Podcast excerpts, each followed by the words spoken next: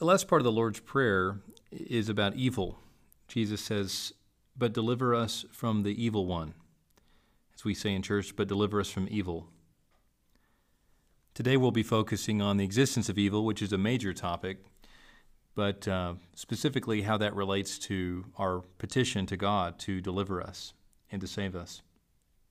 I'd like to draw our attention to Revelation chapter 12, verses 10 through 17.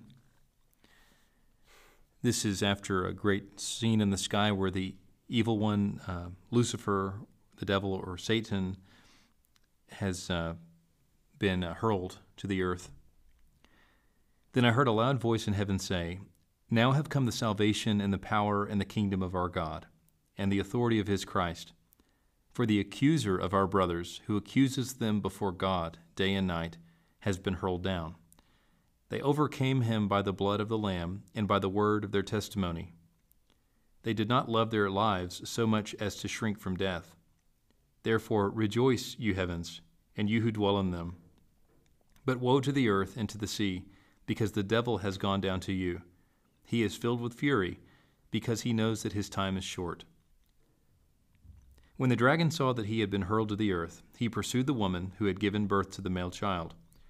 The woman was given the two wings of a great eagle, so that she might fly to the place prepared for her in the desert, where she would be taken care of for a time, times, and half a time, out of the serpent's reach.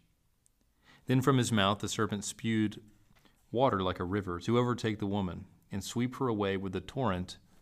But the earth helped the woman by opening its mouth and swallowing the river that the dragon had spewed out of his mouth. Then the dragon was enraged at the woman and went off to make war against the rest of her offspring, those who obey God's commandments and hold to the testimony of Jesus. So we see in this uh, grand story uh, that the evil one, who's the devil, uh, is actively against uh, the woman and against the church. So, just a couple thoughts as we parse this out and think about how to pray against evil. Uh, number one is uh, that I've noticed as a pastor that um, the, the evil one really speaks and, uh, and leads people astray with two basic messages. The first one is he tells the world um, there is no such thing as sin. He encourages us to live lawlessly. And then his second sermon is that once we get caught in our sin, uh, he now says that there is no hope for people like us. Uh, this is him being described as the accuser. Uh, he once accused sinners before a holy God, and he would demand justice. And now that Christ has died for the just punishment of the sins of his church, the evil one no longer accuses us before God. So just imagine uh, he loved to make people uh, guilty, uh, to, to lead us into self sacrifice. And then he would bring our case before a holy God and say, if you're really a just God, you would punish this person and their sins. And now that he sees the cross of Calvary, he sees that God has punished the sins of all the church, but into the person of his son Jesus Christ. And so the devil has no recourse before God to lead people to sin and then yell at God uh, for not punishing them because God has punished all the sins of all who would believe. And so he's been hurled down to the earth. The scriptures then say that he attacks the woman. And uh, there's many ways to interpret this. Of course, the Catholic Church believes this is Mother Mary. Uh, Protestants generally have taken the position that this is um, the gospel. Uh, she is the mother of all who believe. Uh, I believe that she's the gospel, which is uh, the one who gave us birth into salvation in Jesus Christ. We believed and we received Christ Jesus and were, was born again. Uh, the evil one attacks the gospel by sowing false teaching from his mouth, uh, confusing the church, and trying to interrupt our intimacy with Jesus. If you notice, his attack on the woman comes like a river spewing from his mouth.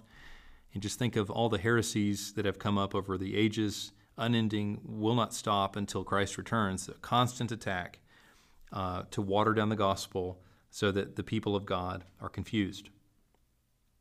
The last thing that the devil seems to do, according to Revelation, is that he attacks the children. And that's today where we're focusing. The children are all who believe in the Lord Jesus.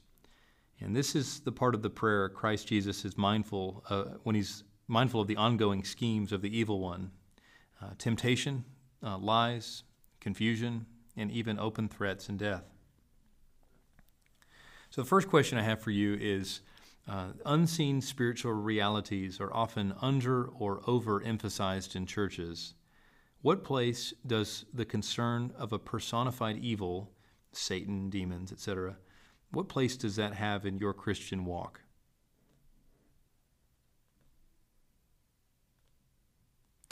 As a pastoral observation, uh, God has uh, three primary enemies uh, our flesh, the world, and the devil. And sometimes they all three work in concert. But we also know, according to Romans 8:38, that nothing can separate us from God's love.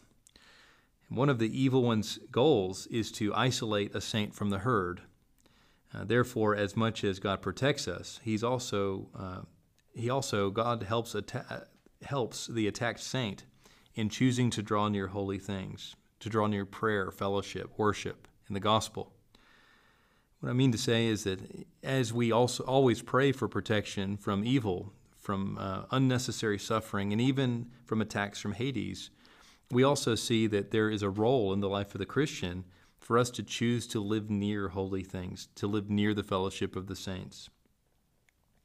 Even in the allowance of dark times, ultimate these times ultimately produce a glory uh, achieved, which when we uh, withstand an attack by the grace of God.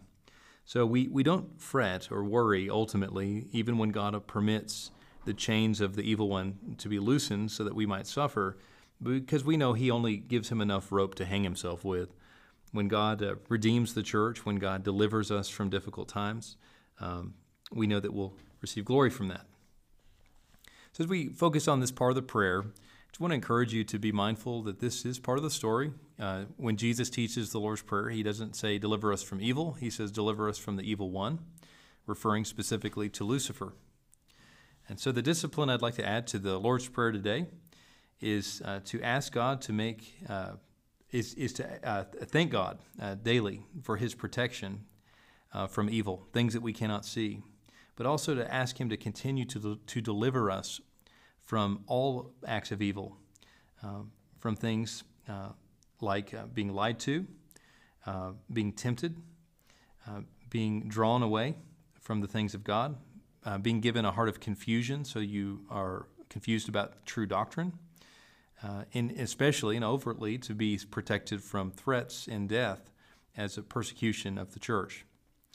Um, as he ends this prayer this way, Jesus is touching on, at least in his days, a very real worry uh, that we are constantly in need of a shepherd. I want to leave you with this last thought. Remember that the sheep are never so safe, safe as when they are nearest to the shepherd. Jesus Christ, our shepherd, is the one who protects his sheep from all harm.